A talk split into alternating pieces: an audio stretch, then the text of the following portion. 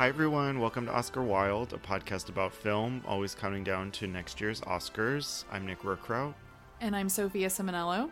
And welcome back to another episode. We'll be returning to the Big Apple this week on a fun discussion of two New York movies. So we'll be talking about one of our favorite horror films, Rosemary's Baby, and a 70s mood classic, Saturday Night Fever. I'm really excited to be returning to this theme. We love New York movies. So, in our first New York movies episode, we talked about two Best Picture winners, Annie Hall and Kramer versus Kramer. And today we're digging into acting nominees. You know, the fall, I think, is the best time of year in New York, and it's starting to turn over, I think. We're starting to finally transition seasons a little bit. I'm ready to embrace the fall. And mm-hmm. Rosemary's Baby, for sure, I think is a good Halloween movie. It's a good Halloween movie. I was going to say these are more summer movies. They give mm-hmm. a very hot vibe. Yeah. Which, like, temperature wise, I think Saturday Night Fever, we can talk about, like, a different kind of hotness. But. I mean, Rosemary's Baby, too. I'm going to go, yeah. go into that, oh. but. but it's interesting because we spend a very quick nine months with Rosemary. So we kind of go through the seasons, but also not really. So it's interesting how they capture time there. Mm-hmm. But yeah, Brooklyn, summer, hot, sweaty dance floor, that's very much the latter. For sure. And I yeah, I'm excited to talk about the the fashion in both of these because I think that's also something that's really essential to a good good New York movie. Mm-hmm. So let's get started with Rosemary's Baby from 1968. Description here a young couple trying for a baby moves into an aging, ornate apartment building on Central Park West, where they find themselves surrounded by peculiar neighbors. This was directed by Roman Polanski and stars Mia Farrow, John Cassavetes, Ruth Gordon, and more. This won one Oscar Best Supporting Actress for Ruth Gordon and was also nominated for Adapted Screenplay. This is based on the novel by Ira Levin. It also was nominated at the Golden Globes, where Ruth Gordon won Supporting Actress, and the film also received nominations for Mia Farrow for Actress, Screenplay, and Original Score. I'm so sad that Mia Farrow was nominated for a Globe and a BAFTA, but didn't get an mm-hmm. Oscar nomination. We will definitely talk about that, I think, as we get more into the movie, but what are your thoughts on Rosemary's Baby? I literally wrote up this outline and I'm still shocked reading this back and saying, wait, Mia Farrow didn't get nominated? How did this not get more nominations? I know. It's it's really really a tragedy specifically that she didn't get nominated because she is the heart of the movie and she was never nominated. Period. Insane. in all of Oscar history. So yeah, it's it's one that stings, I think, especially when you think about the quality of work that she's putting into this movie as Rosemary. It is a very challenging part. The degree of difficulty on this role, I think, is just sky high, really. Mm-hmm. And I think it's interesting looking at pre production first, just the other actress choices and the state that Mia Farrow was in at the time. So First off, they considered Sharon Tate and Jane Fonda before Mia. Completely different movie if it's not Mia. But also, if it's Sharon Tate, my God. Mm-hmm. That's a whole rabbit hole we can go down. But yeah, if it were Jane, we wouldn't have Rosemary's Baby. This comes out the same year as Barbarella. I feel like she would just murder everybody and the movie's over. yeah, the thing about Rosemary is she has to be so innocent, so vulnerable, so trusting and Jane has a spikiness to her in a similar way to Faye Dunaway, like we talked about on those episodes earlier this season, where I don't know if it's necessarily believable that she would trust everyone around her and, you know, fall victim to what this horrible cult is doing to her. Mm-hmm. There's even an actress, I believe later on, it's one of the older adults, and it looks like Joan Crawford. And I was like, even she couldn't do this. It's such a specific type of of character.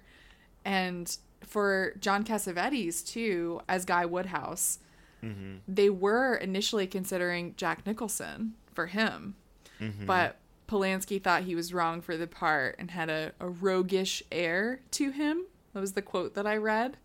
And I think that's 100% right. I love Nicholson, but I also don't think he's right for the part. I think he would instantly know what he was up Right. to, maybe. And with Cassavetes, that's also a really tricky part. And I think he does a phenomenal job. He's so mm-hmm. scary. He's scarier than Satan, I think. He's like the villain of the movie for me when I watch it.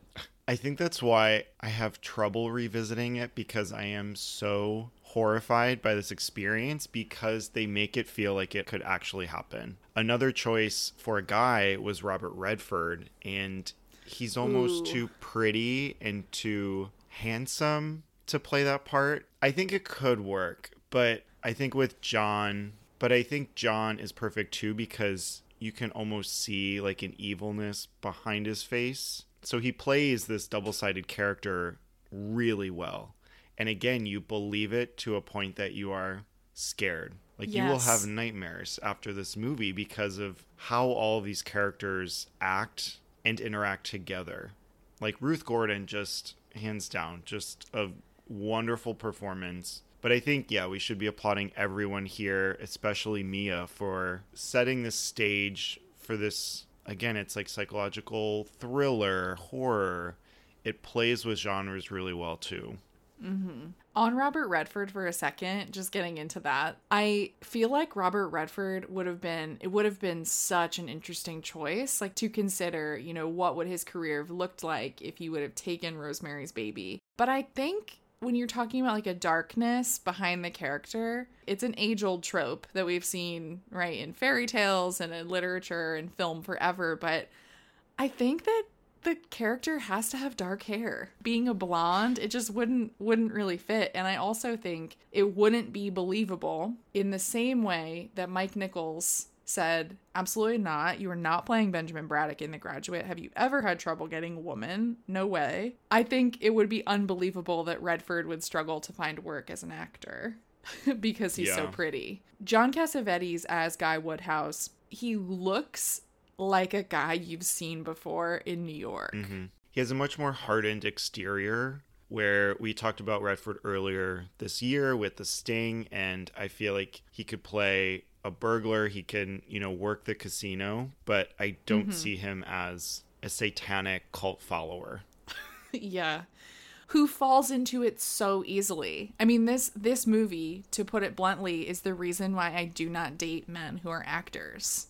Period.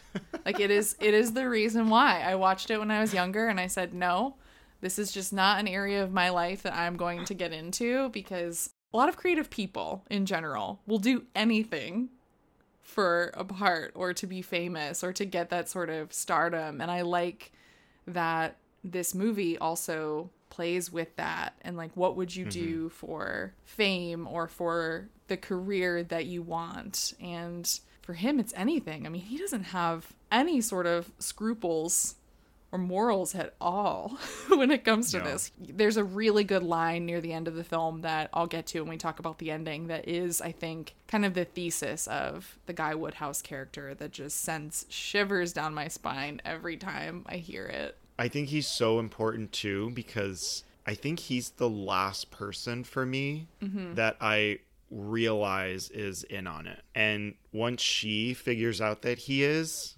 it's just this snowball that continues to grow until the end. And that's when it really clicks is holy crap, even he has been manipulating, gaslighting her mm-hmm. for the past nine months. Yes. So I think just to go back to the beginning a little bit, this is my favorite horror movie of all time. I think it's absolutely flawless. And the reasons why I like it we'll get into throughout the episode. But I think what you said, you said something that is so accurate, which is that it feels very real.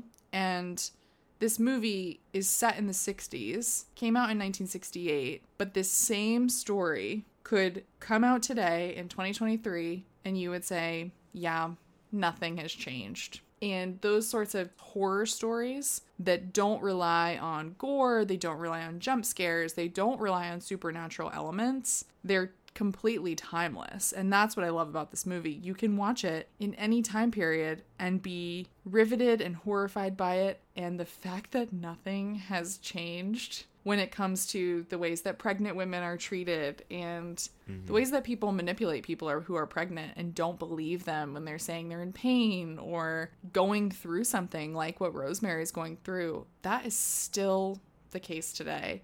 And, you know, it's, I think it is important that this movie, it's about the devil and it's about witches and it's about things that could, in another horror movie by a director who isn't Polanski, they could rely on things that we see in fairly typical horror movies. We could actually see a lot of violence.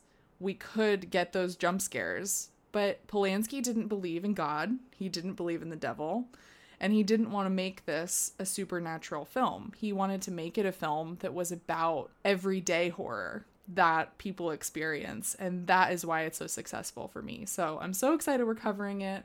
I love this movie dearly. I rewatch it all the time and always have nightmares afterwards and can't sleep because it just it gets under my skin so much. And I think an aspect that you've hit on that is so crucial is Polanski's direction. This was his American feature debut. Mm-hmm. So he brought over a lot of those European qualities to filmmaking. And that is what makes it so dreadful watching this is that it's very droll. There's no huge climax. It's showing you almost everyday life. These elderly neighbors who come over all the time and offer you food and drink and just want to have a dinner together. I love the beginning too with the aerials of New York and eventually seeing the building. Okay, really quick on that. Mm-hmm. One of my favorite things about this movie one, the font. The pink titles are immaculate, but there's a really important shot that Polanski incorporates, which is that we get a God's eye shot of Rosemary and Guy walking into mm-hmm. the building, which is the world famous Dakota where John Lennon was shot. So the building has a lot of history too. But the film actually ends with that same shot.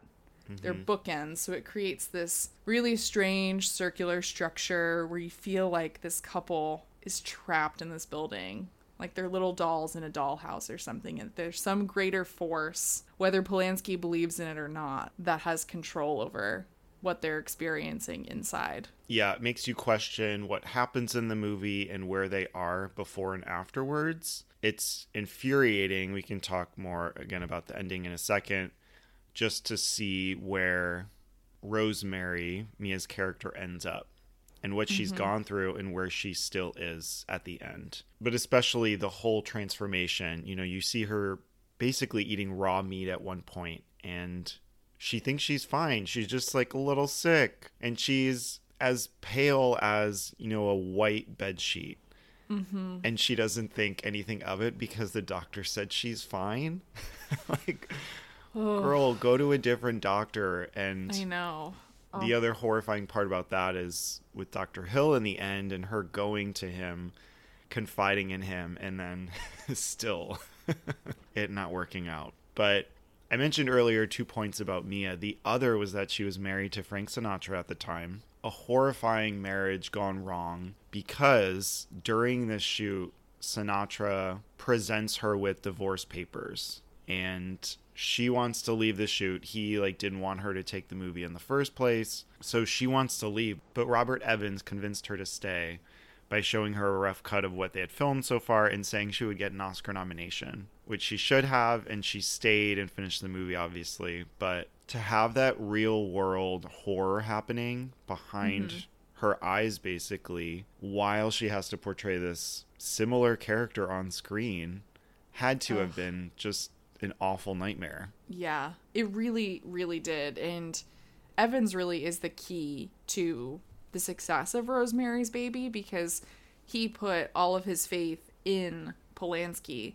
He let him go over budget. He let the shoot go long. He mm-hmm. kind of let him run with it and trusted him that this adaptation could be really risky and could bring those European qualities into American cinema. And they were both right. the the gamble that they took with this movie totally paid off. I mean, this was a box office hit and mm-hmm. in my head I always think, "Oh, this is a 70s movie. It feels kind of like that new Hollywood." But the fact that this is made in the 60s, it really is I think ahead of its time in what it's doing for American film and that's why it's why it's so important. Yeah, it does have those vibes from 60s movies and 70s mm-hmm. movies. I think this really does usher in that new generation of 70s movies really well. Again, it's just the realism of it and how the story is being captured. It leads to a lot of insight and conversation that a lot of 70s movies do. And I think this is a trait too that will play into Saturday Night Fever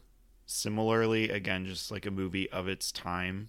So, besides the main apartment location, what makes this a New York movie, or why do you like this as a New York movie? Yeah, so I think with the Dakota and with that apartment specifically, it asks a question that I think a lot of people in New York ask themselves, which is like, what would you do for a great apartment? Or what are the red flags of an apartment? And, you know, does it really matter to you if you really are desperate to find a place to live? So, for example, I wrote down when I was watching this movie, I would absolutely move there in a heartbeat. If I was looking at this building and saw this huge, beautiful apartment, mm-hmm even after hearing about witches and the Trench sisters and Adrian Marcato and everything, I would I would move there because it's gorgeous and the location is great. So I think that that really contributes to kind of the the New York attitude around living mm-hmm. and apartment hunting. I think it's perfect that it actually opens with them looking at the apartment. I also think that the idea of being terrified in a building where you live with other people is so New York. So many horror movies take place, you know, in in rural settings or in a haunted house or they take place in standalone homes, not in apartment buildings. But the idea of creating this very claustrophobic apartment film is something that Polanski's so good at. How close you are with your neighbors, how you know these strangers and effectively can hear them through a wall. I mean, mm-hmm. we hear our neighbors when we're recording all the time. God. That's just like something. Tell me about it. I know.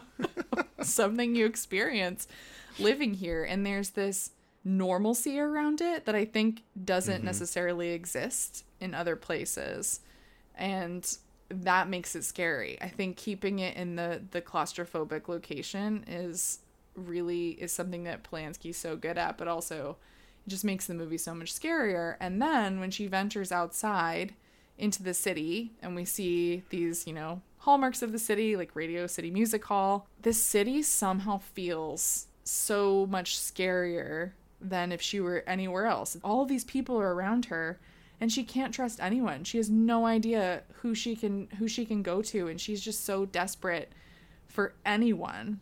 And mm-hmm. it's this alone in a crowded room feeling that yeah. Polanski and Farrow add to the movie. That's so smart. I'm kind of surprised they didn't go on the subway. I feel like that would have added mm-hmm. another like claustrophobic, very scary element that a lot of New York movies do. Midnight Meat Train like comes to mind, but that great scene in the French Connection that mm-hmm. uses the subway so well. Yeah, it's a staple of a lot of New York movies. But also some other ones, they don't use it when their characters are uptown people, like Annie Hall. We never go on the train. this one, we don't go on the train. I wonder if it's kind of just where you, where you live in the city and how far you're willing to go. I guess so. Yeah, being on the Upper West Side, I mean, they don't go far at all they go around Radio City to shop, but for them, it's like one express stop. So it's yeah. really they don't really have to go far. I mean, and she got a cab everywhere too, which mm-hmm. I think to that it shows either where they are or where they want to be in society too. Mm-hmm. This upper echelon where you don't go on the subway. I feel like that's a thing of wealthier people in the city too is we only take cabs or yeah. I don't know. It's giving like Sex in the City too.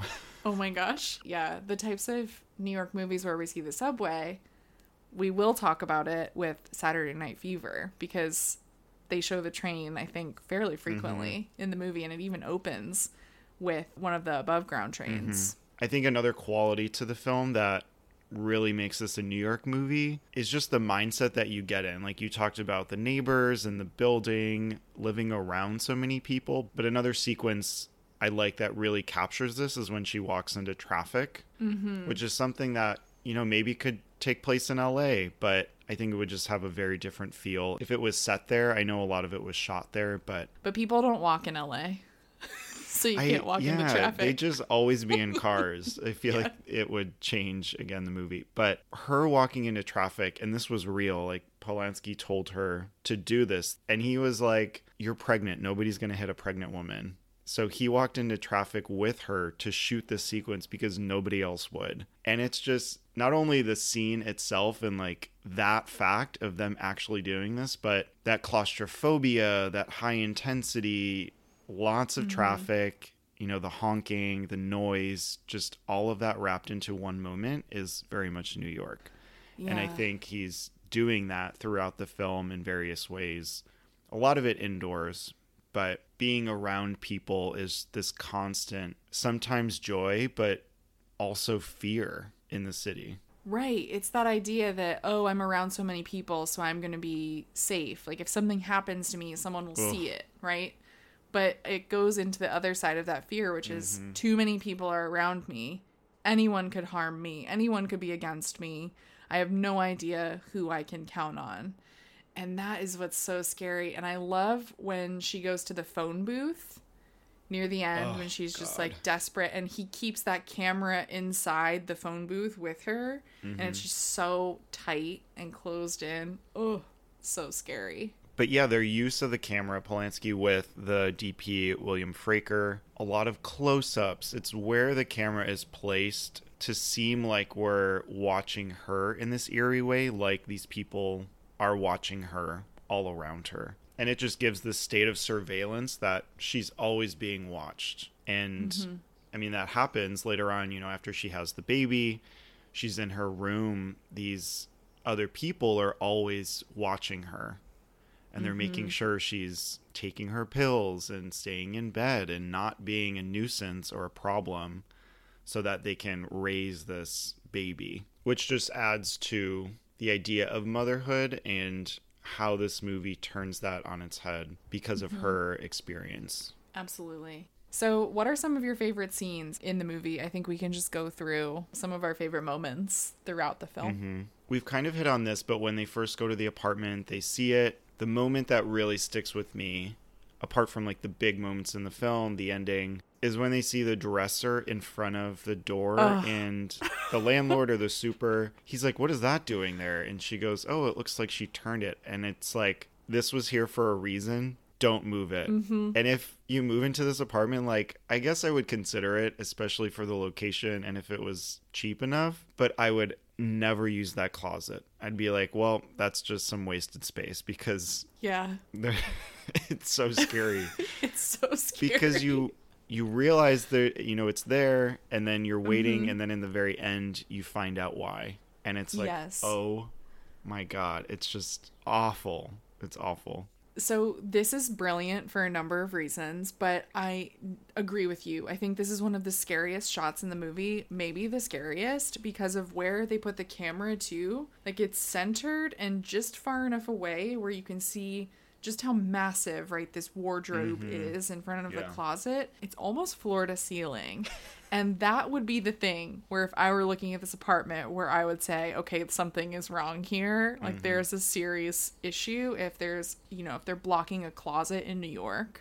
Right. Please. Yeah, you don't you don't block your closets. You're lucky to have one.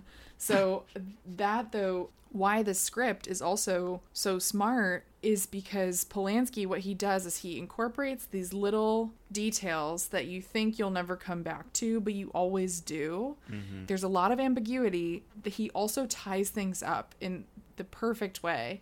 And in this scene, Rosemary says, like, why would she cover her vacuum cleaner in her towels? And the landlord or the agent, like who's showing them the apartment, says, I don't suppose we'll ever know and those little things like that where you're like oh we're not going to know this because it's this woman who went into a coma and died we can't know why she did something, but we do know by the end why mm-hmm. that closet was covered. It's so scary. And you're right, every single detail, like when she goes in the basement to do laundry, she meets this seemingly random woman, right? No, it's like she was living with them next door. She had that same little necklace with the tannis root, and they killed her. And so every little thing is done to support the story and to further the character's arc.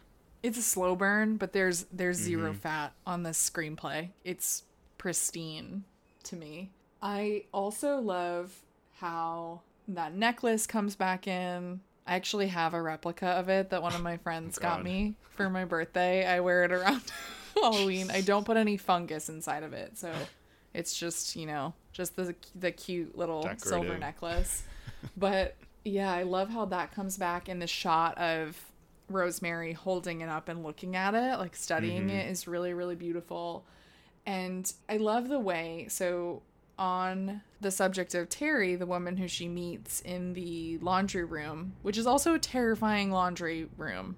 I would never go down there alone to that basement. Right. No, it's like Silence of the Lambs down there.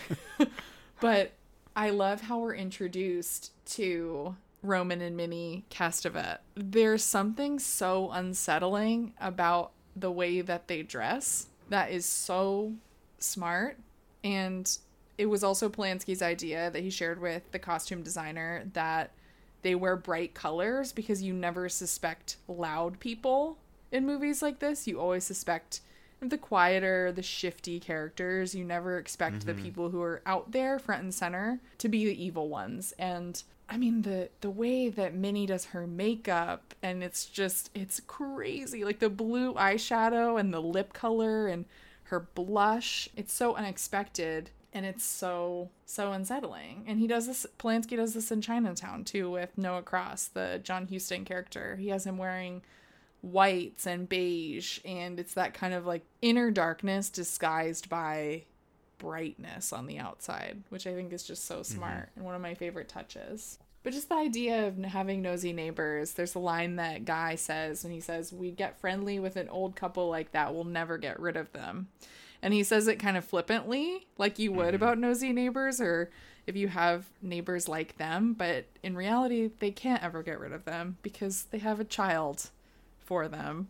So they're always yeah. kind of going to be stuck in their little coven, their little web continuing with the apartment scenes, I love when they finally move in. There's no furniture. They're eating on the ground, and then they mm-hmm. have sex, and it's done so methodically, like asking each other and then taking their clothes off separately. It's just there's a distance to it that again adds to this eeriness. But once they move in, there's a lot of eating happening in the apartment. But they have this dinner. They eat the quote unquote chocolate mouse which also like why are they letting the neighbors cook all their food and give them all of this stuff? Like if it tastes chalky, don't eat it. Yeah, that's when I always first see that guy something is wrong with guy. Like the way he talks to her in that moment when she's like she says there's a there's an undertaste here to this. Mm-hmm. And he mm-hmm. turns it on her and makes it seem like she's the difficult one and she's always the one who complains and he completely guilts her into eating it. And mm-hmm. that's just, oh, it's one of the earliest instances of his behavior and how he manipulates mm-hmm. her. It's something that I would also kind of expect if I had neighbors like that. And then this scene continues. This is when she is raped and has this like dream like sequence of going in and out of seeing the devil and having these people tie her up. It's spooky and how they shift from showing Rosemary to the other people controlling mm-hmm. the situation, which is incredible because like we see them talking and they're like, "Oh, her eyes are open. Can she see us?" And they're like, "No, she can't see anything. Just keep going." and they tie up her legs with bed sheets and it's awful to watch this and then you see the hand transform into the devil and those shots again just these close-ups that make you feel like you're in that room with them. Mm-hmm. Yeah, that scene is so scary. The shot of guy carrying her down the hall, mm-hmm. just like he mm-hmm. like flings her over his shoulder. It's like she's so powerless and vulnerable and this is a person she's supposed to be able to trust and earlier on in the film I think there is sort of an ease to their relationship with each other like there's banter back and forth they're like a cute couple moving into this place and all of a sudden it just takes this really dark turn and the really scary part too about that scene is that the next morning when she has all those scratches over her and she's kind of trying to confront him about everything and like ask him mm-hmm. why couldn't it have waited or you know and he says it was kind of fun in a necrophile way i thought you need to leave this man oh my god he is yeah. so gross it's like her falling over knocking mm-hmm. over the chair means mm-hmm. that they should go to bed and then she's like why are you taking my clothes off and he's like oh i'm just Ugh. making you more comfortable it's just everything is slimy about this it's so scene. scary I love her outfit though. I do have to say that the red two piece like set she's wearing, those mm-hmm. pants and the top. It's one of my favorite looks of hers in the movie. And you know, going off of that scene too, like it's so tragic when she finds out that she's pregnant because there's this juxtaposition of her happiness in that moment with what we know, which is how this baby was conceived that mm-hmm. she was raped, that, you know, it was this horrible, like, violent experience, even though she's so excited to be pregnant. But there's also this bit of fear when she looks at herself in the mirror and she says, You're pregnant. And there are little moments too where she says, like, she asks her her due date on the phone and she says, That sounds so far away. And it's just like, ugh moments like that just make me want to cry because you know what's coming for her and that it can't be good and that mm-hmm. it's just kind of tinged with evil. But that type of fear is interesting because Polanski and Mia Farrow, I think, really well. They're playing with the type of fear that pregnant women have, which is that it's very normal to be afraid and to be scared and to be anxious about carrying a baby, right? Like that's that's something that is it's very normal to be afraid of that. But mm. when you take it a step further, she actually has even deeper, darker reasons to be afraid. And I think she knows that subconsciously, but the fact that we know it makes it so much harder to watch. Mm-hmm. And then you add in other characters, other elements, like her going to the doctor, taking blood, which is normal, but then mm-hmm. having them call her and say, Congratulations, you're pregnant but we need more blood. Yeah. Just to test your blood sugar. Mm-hmm. It's like you don't second guess those things because you don't know, but there's still something that you want to question, but you won't let yourself. And that's one of the most frustrating parts of Rosemary's character is that she goes along with everything because she's being convinced that this is normal. Yeah. And you you can't blame her for that, right? Like if you yeah. if you're not a medical professional, there are things that you just won't know. And it makes sense to trust a doctor. And for all of these people who are being so willing to help her, it's worth noting also she's from the Midwest moves to New York, so she probably has just this like she's used to people being nice to her. Yes. I don't know. Um but I don't know and it's sad too because she does have one ally, right? Hutch this friend of hers and even he becomes like totally compromised because when he's talking to her and he's saying like you need to you need to go to another doctor like you're not pregnant. Pregnant women lo- gain weight. They don't lose weight. You know what's what's going on here? And he recognizes that she needs help but roman castevet i mean if you watch that scene again and you see how he's glaring at him he's studying him and he knows that he's a threat to mm-hmm. their operation it's just so scary and i think what the film does that's so cruel is that it incorporates moments of hope for rosemary when hutch is there for her and starts to figure some of it out but then of course that's taken away from her or when she starts to dump the drink that Minnie is making for her down the drain, or when they had, and it transitions into that party where they finally have people from the outside world, their friends there, and all of the women gather around her and they won't let Guy in. I don't know, it's like those moments when people are believing her, or you feel like she finally might be onto something or might have a leg up.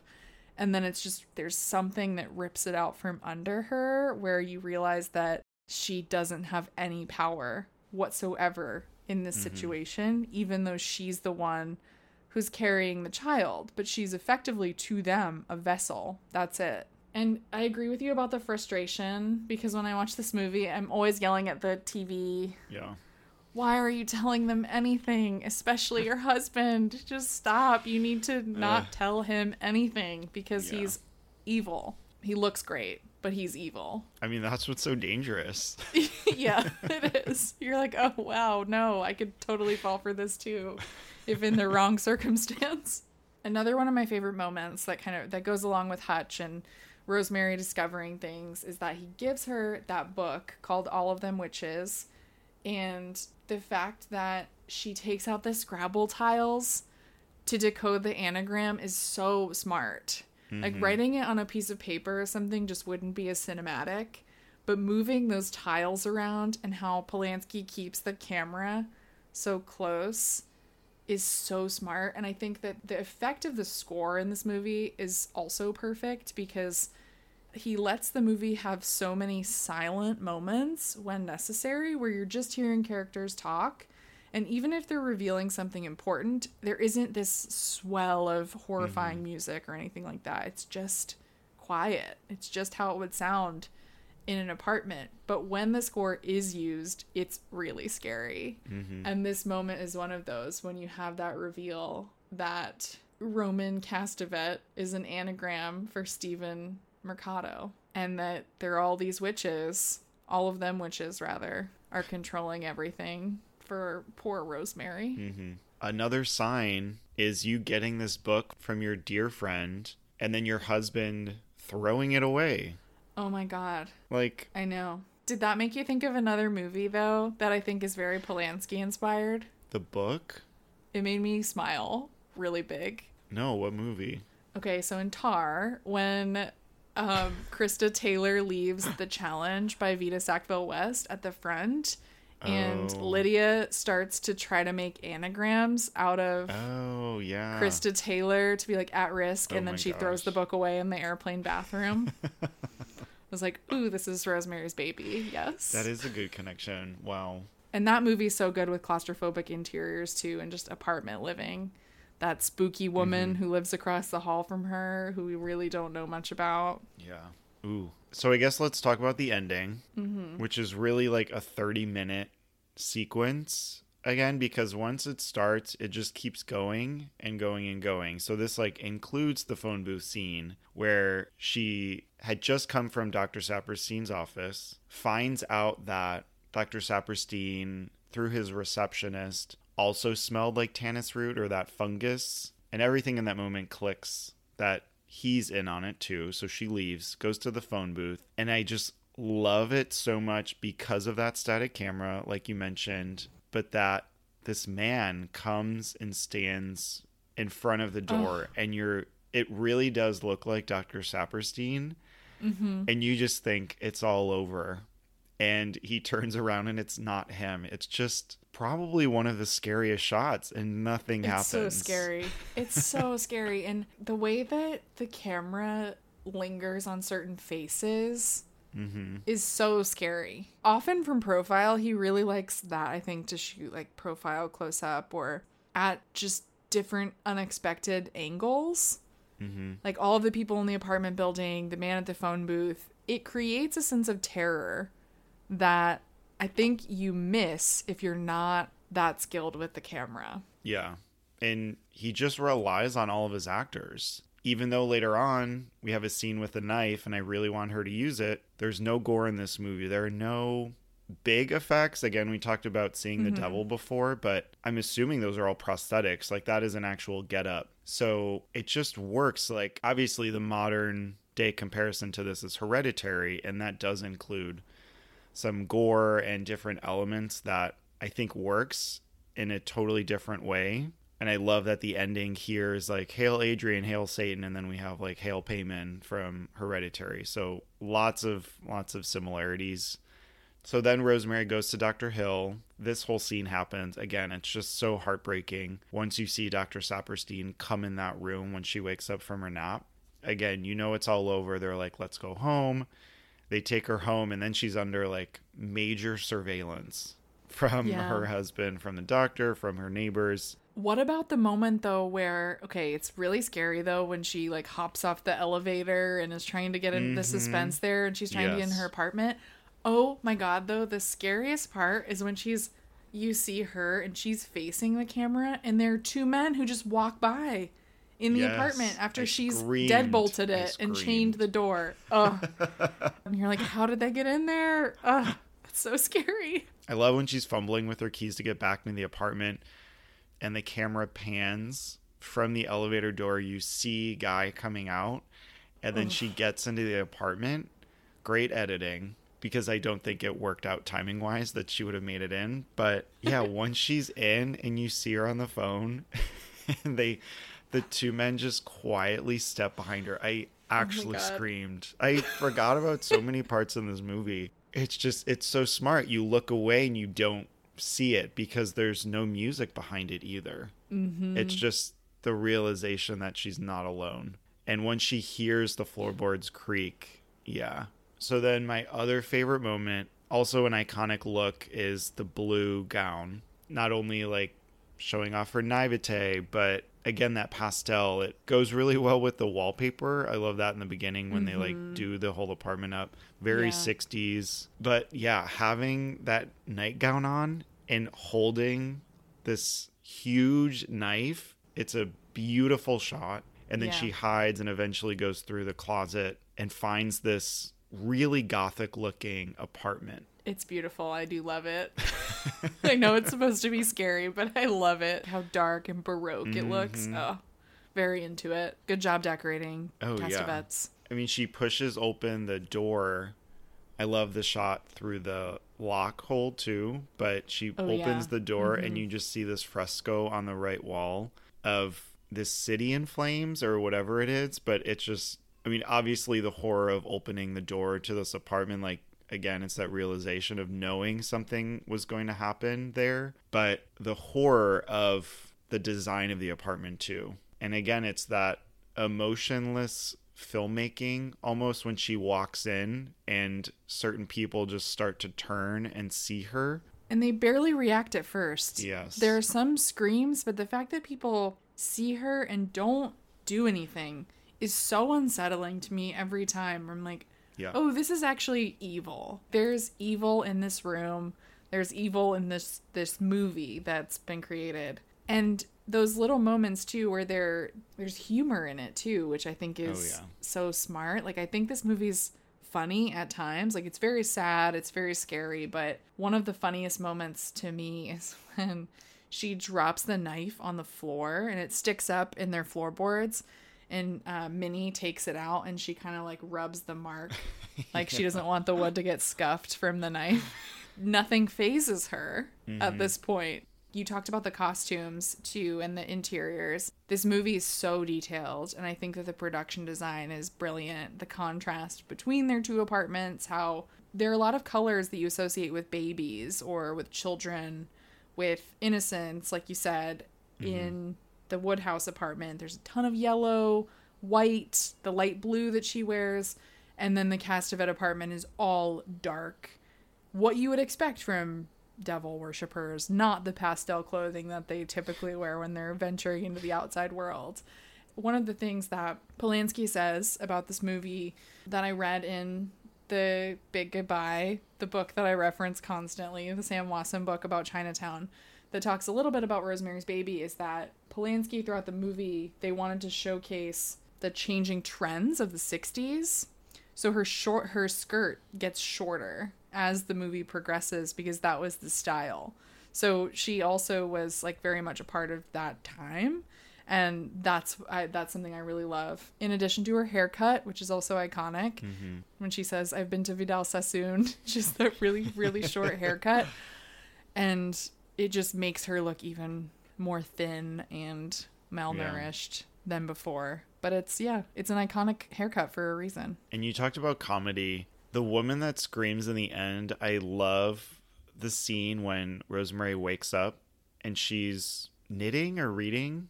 I can't remember, mm-hmm. but Rosemary says something and she shrieks so loud Yeah. because she's startled. Just this subtle comedy that works in this space because of how confused I think your emotions are as you continue through this movie.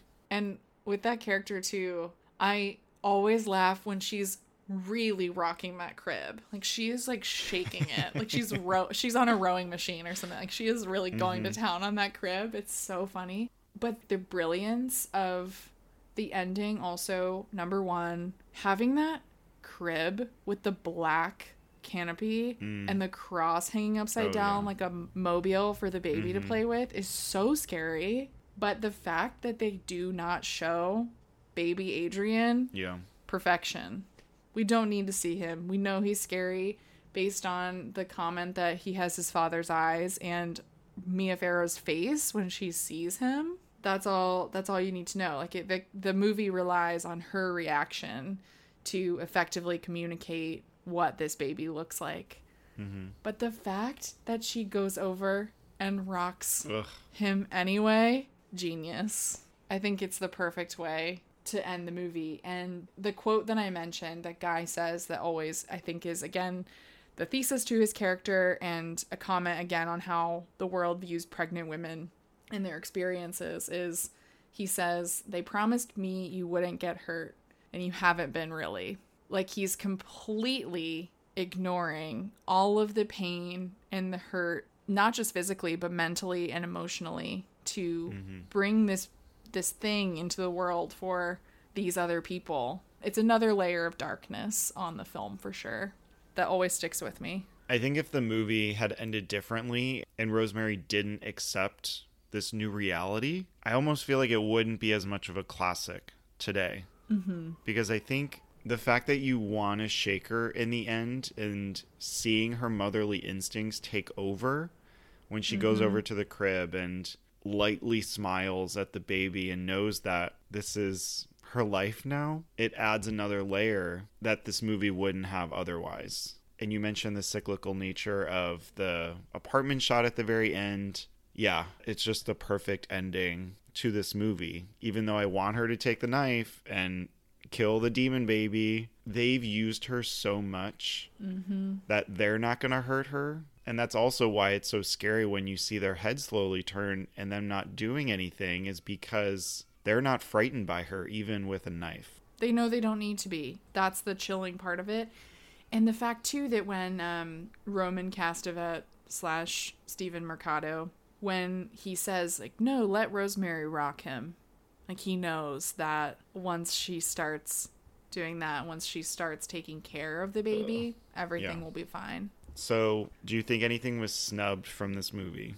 Yes. I think quite a few things were snubbed here. Just yes, in general. So, I would have given this, let's go to these Oscars quickly. So, the 68 Oscars, Oliver won Best Picture. We also had Funny Girl, The Lion in Winter, Rachel, Rachel, and Romeo and Juliet. I would have given this a picture win. I would have given Polanski a director nomination. Stanley Kubrick also there for 2001: A Space Odyssey, mm-hmm. but that didn't get in for picture. It always tells you like the classics years later. A lot of times they're nowhere to be found when it comes to the Oscars. I love Ruth Gordon's win. I would have nominated Mia Farrow. This was the year that Katharine Hepburn and Barbra Streisand tied for Best Actress. But as much as I love Katharine Hepburn's win in The Lion in Winter, it is my favorite of her wins. I would have given this to Mia Farrow. I think you also could nominate John Cassavetes in supporting actor. I think he's great in this movie. I love him as Guy. Oh my gosh, other snubs. I just I feel like there's so many. I would have nominated it for score, costume design, art direction, cinematography, and editing. Mm-hmm. I would have given it like a full proper haul. Yeah, I agree. I think there's so many iconic elements to the movie and it doesn't work without all of those components. I definitely mm-hmm. think cinematography too, art direction. Again, it's just the design, that feel of that apartment, which so many other movies since and even before this have been nominated for. Mm-hmm. And I agree with costume design. We had just so many design heavy movies this year or period pieces that I think just took over. And that's why. Yeah. So, if you could give this movie one Oscar, what would it be? I think it would be Best Actress for Mia Farrow. It's a good answer. Like I mentioned earlier, it doesn't work with any other big actresses from the time. She has that right amount of eagerness and playfulness that you buy into very quickly. And I think the screenplay is really important and great too, but I think she just delivers the most chilling performance that really secures this as one of the best horror movies. What would you give it? Ugh, it's so hard. There, I mean, there are so many, so many Oscars that I would give it, but I never do this. I'm giving it Best Picture. I'm giving it the big one. I usually make myself pick another one. I love Ruth Gordon's win. I'm so happy this win exists in the supporting mm-hmm. actress category. It is what the category is made for. Her win is one of my favorites in the category's history. I love Mia Farrow, the screenplay, the direction. I mean, there's so many things that I just love about the movie, but I think it really is a masterpiece and I think it's it's one of the best movies that's ever been made about motherhood how suddenly you're pregnant and nothing is yours anymore, despite the fact that you are carrying something inside you. Like there's something that's fully within you and yours, it's still not yours to the outside world. And how like people touch you and they just see you as a vessel to bring something into the world that will become theirs and will belong to the rest of the world and will spend its entire life moving away from you and that is i think it's it's the perfect movie to dissect that idea it's timeless like i said it is it is just as relevant today in 2023 as doctors and people all around the world don't believe pregnant women when they tell them that mm-hmm. something is wrong it's just a completely like prescient film and it's expertly made and I would love to see another horror film win best picture. We have so few of them, so I think this would have been the perfect film of the year to do that. Okay, let's move on to Saturday Night Fever from 1977. Description here Anxious about his future after high school, a 19 year old Italian American from Brooklyn tries to escape the harsh reality of his bleak family life by dominating the dance floor at the local disco. This was directed by John Badham, stars John Travolta, Karen Lynn Gorney, and Barry Miller. This was nominated for one Oscar for actor for Travolta. At the Globes, similarly to Rosemary's Baby, this had more nominations, so it was up for picture, comedy or musical, actor for Travolta, original score, and original song for How Deep Is Your Love. And then it also had some other nominations from different ceremonies. The American Music Awards, it won for Soul R&B album because of the Bee Gees, and then it was nominated for favorite pop rock album. I feel like we just mentioned four different genres of music. Maybe that explains why. I don't know. I had so much love. Yeah, I mean, we didn't even mention disco in there, but also at the New York Film Critics Circle, it had two nominations for Travolta and supporting actress for Donna Pescow. And then at NBR, it was one of the top 10 films winner, and Travolta won actor there. So he had a lot of love. He's very young, very, very young, but commands this movie. And it's all about the mm-hmm. dancing and the music and disco from the 70s. Do you like this movie? I do like it, but I don't love it in the way that I think some people from the time do. So, mm-hmm. like, my mom loves this movie and loves John Travolta in this movie, but she was also in high school when it came out. So, mm-hmm. I think it, if you're from the time, it completely makes sense as to why you would really love it. For me, there are a lot of nitpicks that I have just with certain things in the screenplay, particularly the ending of the film. Ugh, just it doesn't work for me personally, and we can talk about that when we get to it. But I think that John Travolta is absolutely electric in this movie. Oh my god, when he starts, like when he's walking with the paint mm-hmm. can, I just I would have been obsessed with him. But yeah, I think that a lot of it is really strong and I do like being in the world of the movie. I think it's it's definitely better as sort of a piece to capture what it was like living in a particular area at that time, so like Bay Ridge and Brooklyn. But I think some of the choices that the script makes are really odd. I can't really answer a lot of the questions that I have about them, but not in a good way, like with some of my favorite, very ambiguous movies, but more in a why did they make that decision sort of way. And I understand why it's a classic, definitely, for the time. Mm-hmm. I like one of our after dark questions. How is this movie aged? Is it a cult classic? like Yeah. yes, I I 100% agree with you in like understanding that it's this mood piece from the 70s and it really does transport you from those first moments of seeing him strut down the street and they show the Brooklyn Bridge and all of these sights of Brooklyn and the music from Staying Alive to Burn Baby Burn, More Than a Woman, just so many classic songs. Mm-hmm. But the amount of slurs, the racism, the misogyny, there is so much that does not age well from this movie. The rape scenes, it's just, I was aghast, jaw on the floor, just like they filmed this. Crazy. The rape scenes, I think, are another conversation altogether that we can definitely talk about. I think that when it comes to has this movie aged well or certain things like that, I understand incorporating certain things into a screenplay because that is how those people, those characters talked at the time. To make it more authentic, to make it more believable, I completely mm-hmm. understand that. But what's funny to me is that in the 70s, like if you go back and read reviews of the film or look at the reception, the rape scenes are not even mentioned. nobody nobody really cared. The 70s were a wild time. I'll say that. and I think with some films it's more obvious that attitudes were completely different. Mm-hmm. But I think if you're looking at classics from the time, this one is one of the one of the darker ones because I think it has a reputation of being a really fun, free film.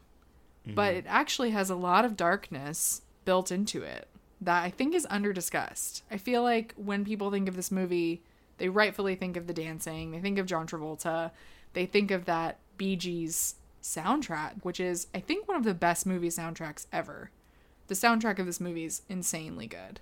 But yeah, the darker things I forgot about when I rewatched it actually this time. I forgot how the racism, the misogyny, the homophobia, the sexual assault, how that's all baked mm-hmm. into the screenplay, but is somewhat forgotten, I think, in the the ways that we talk about the movie now. Mm-hmm. They show sex in different ways, but comparing it to Rosemary's Baby, when I mentioned it was like very methodical and broken down and they don't show anything, to this where you, they're watching their friends have sex in the back of a car. I know. I was like, When they walk where up to the are car, we? I'm like, go away, go away. Why are you watching this?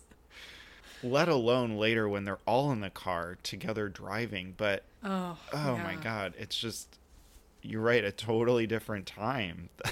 Mm-hmm. like, It's like, what's going on here?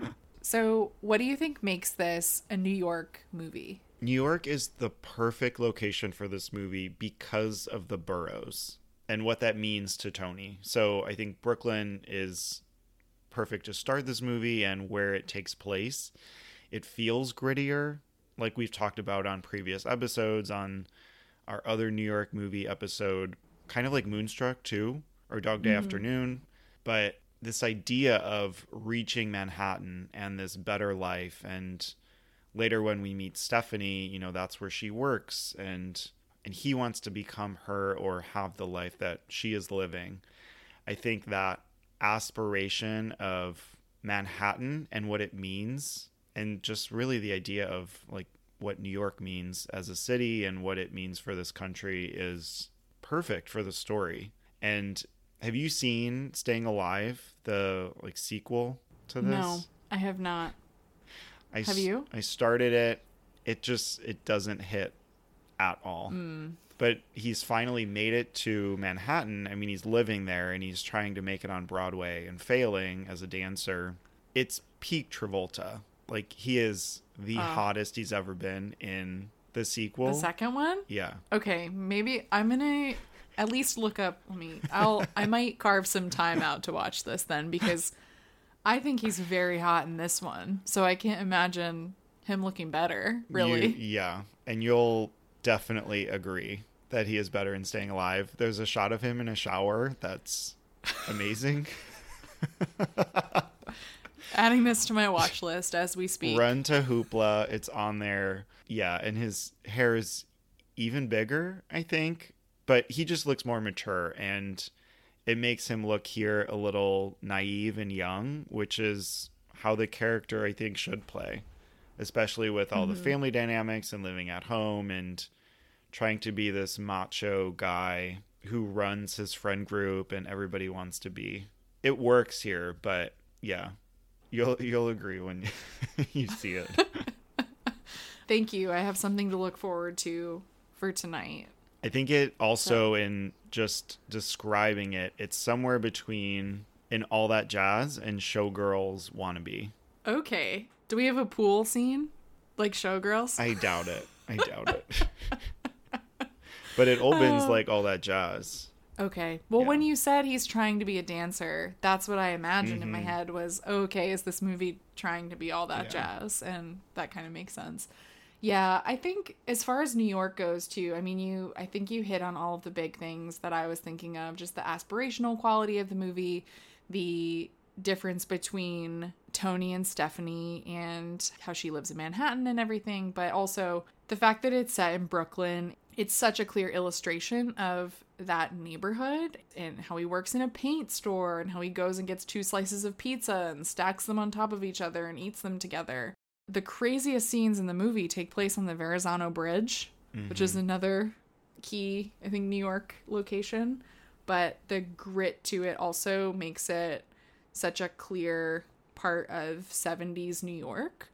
And it's interesting that this and Annie Hall came out in the same year because Annie Hall, along with Manhattan, I think, which is a bit later, but in those movies, that version of New York uh, it's a more romantic version of the city as opposed to the grit and the grime that we got used to with some of these movies like Mean Streets and Taxi Driver and The French Connection, Saturday Night Fever.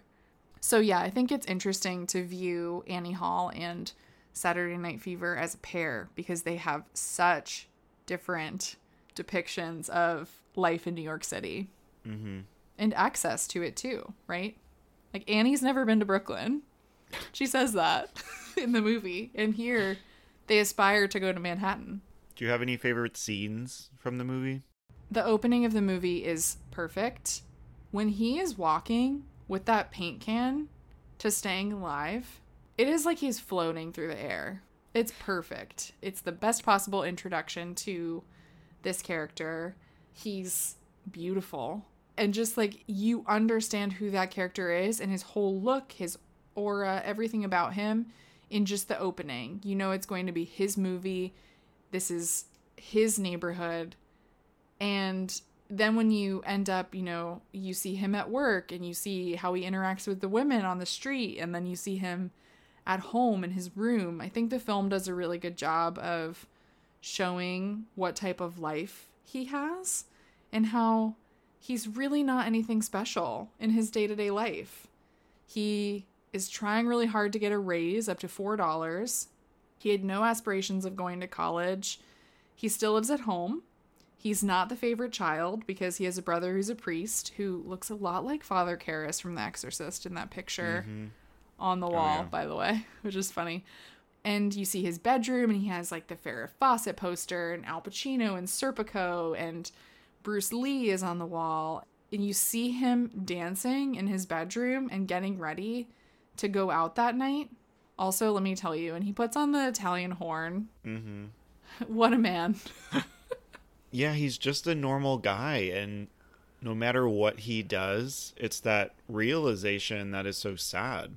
And later, when he's at the diner with Stephanie, he's hitting on her, and she just she says it like it is. She says to him, You're a cliche, you're a nobody on your way to no place. And he kind of jokes it off, but that's him. That's why in the sequel, he can't make it on Broadway, is because maybe he's moved to Manhattan, but he's struggling so much inside with who he is and doesn't mm. really realize that yet.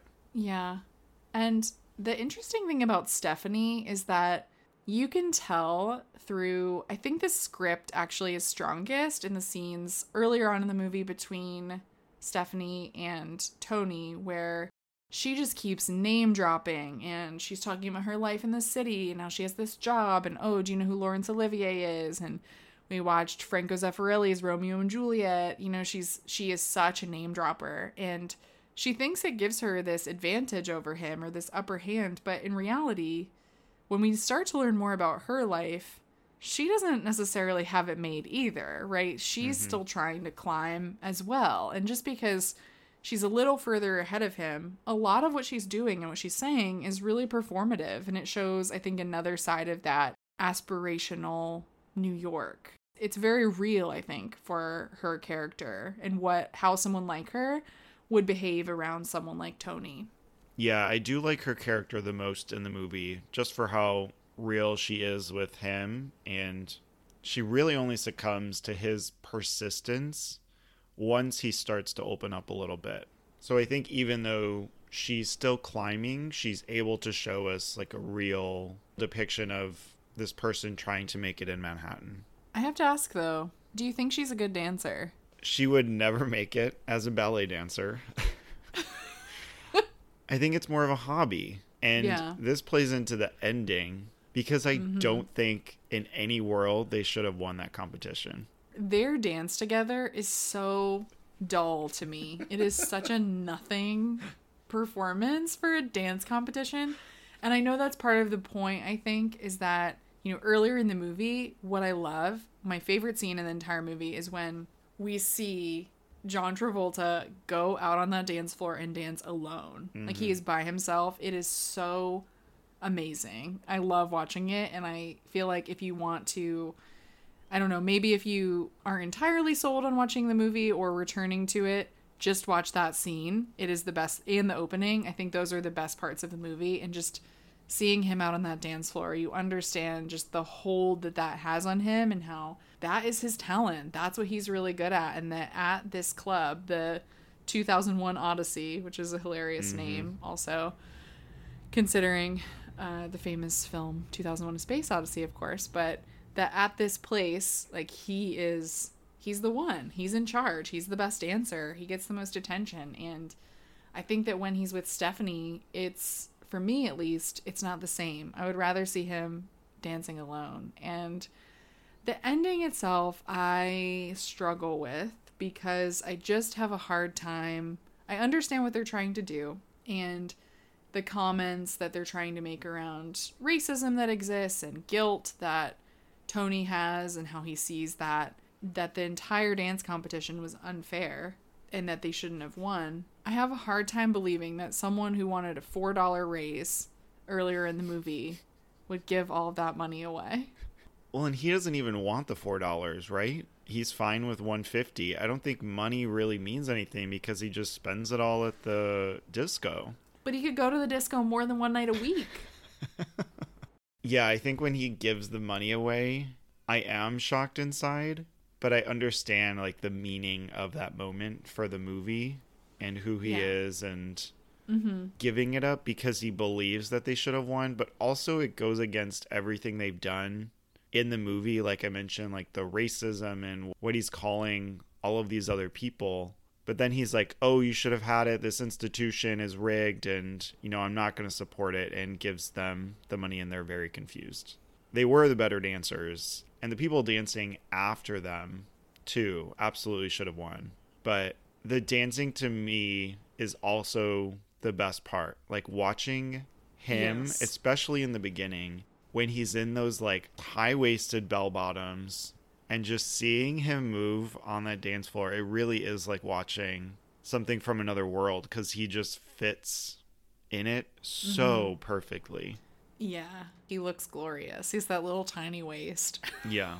Those pants too. He's so skinny and but then i think as it goes like further into the ending i'm just confused that then he fully tries to sexually assault stephanie Ugh.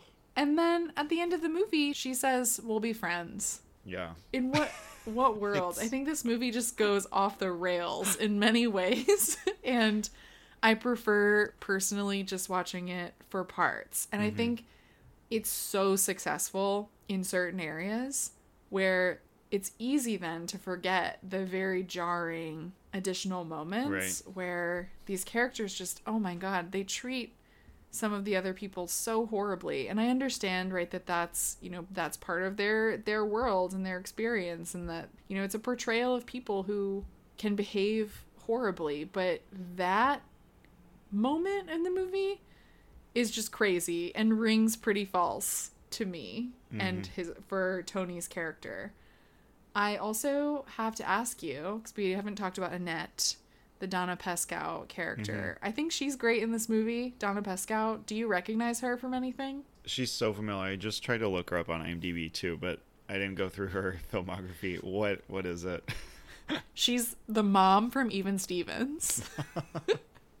Among other things, Oh, but that I feel like for our generation is Yeah. where we would know her. But that character, they just treat her so horribly the entire movie. Oh, it's just so hard to watch.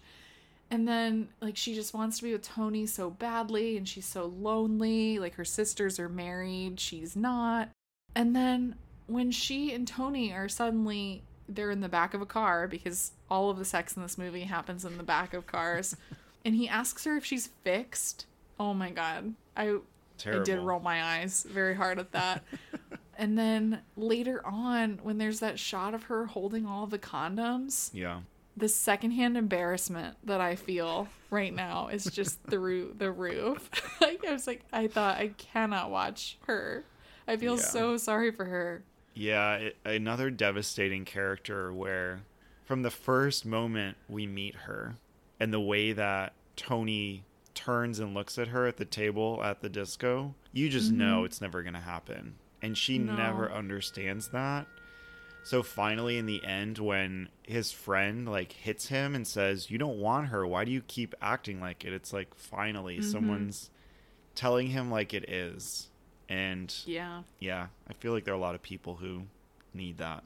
Yeah. I I do I do like that this movie tries to tackle really like complex sort of seedy characters who make bad decisions and who struggle with that and who are kind of finding their own identities in this place where they live and mm-hmm. I, I think that that sometimes is better in theory than in execution but i think that some of the scenes in the movie again are really strong, but primarily the dancing. I come to this movie specifically for the Bee Gees, the disco, and to see John Travolta dance.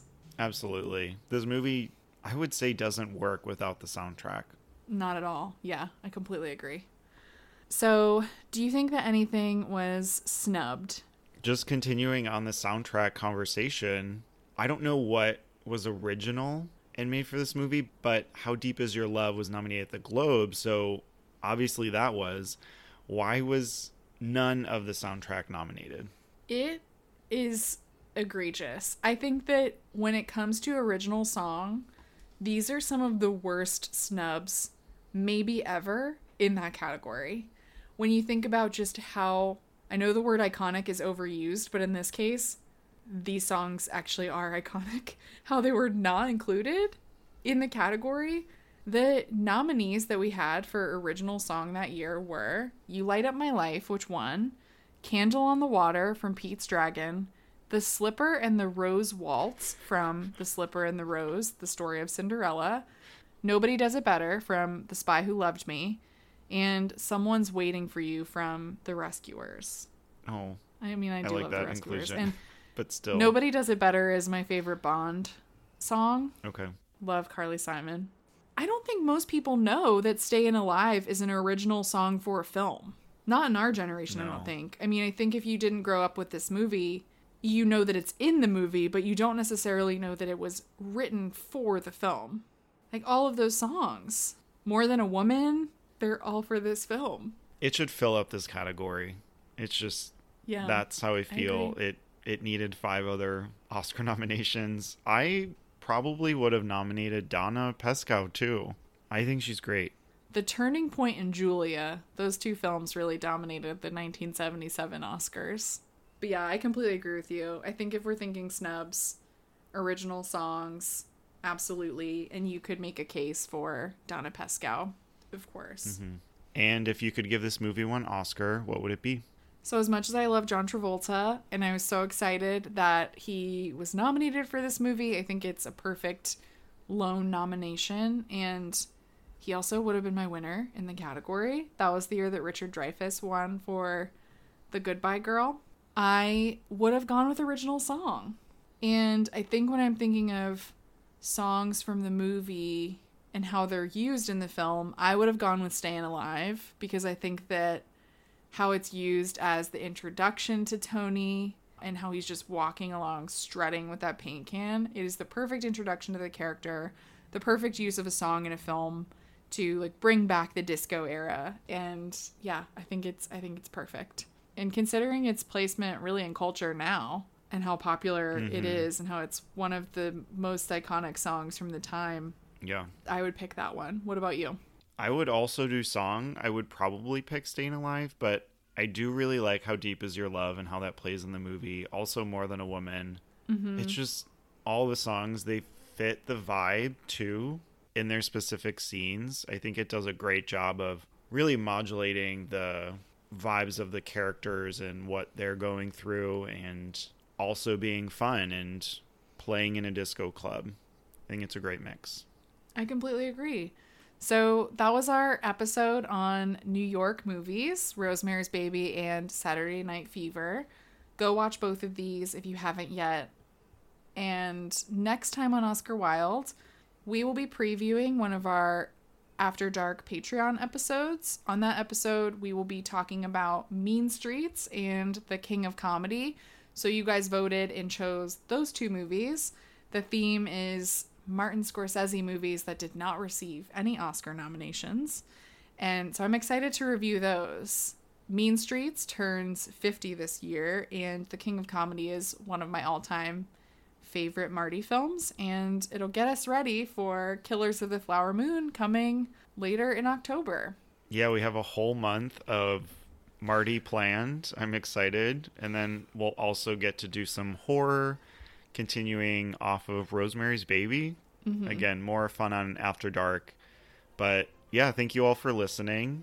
Feel free to rate, review, and follow. You can find us on Instagram and Twitter at Oscar Wild Pod. You can also find bonus content at patreon.com slash Oscar Wild. Thank you all for listening. We'll see you next time.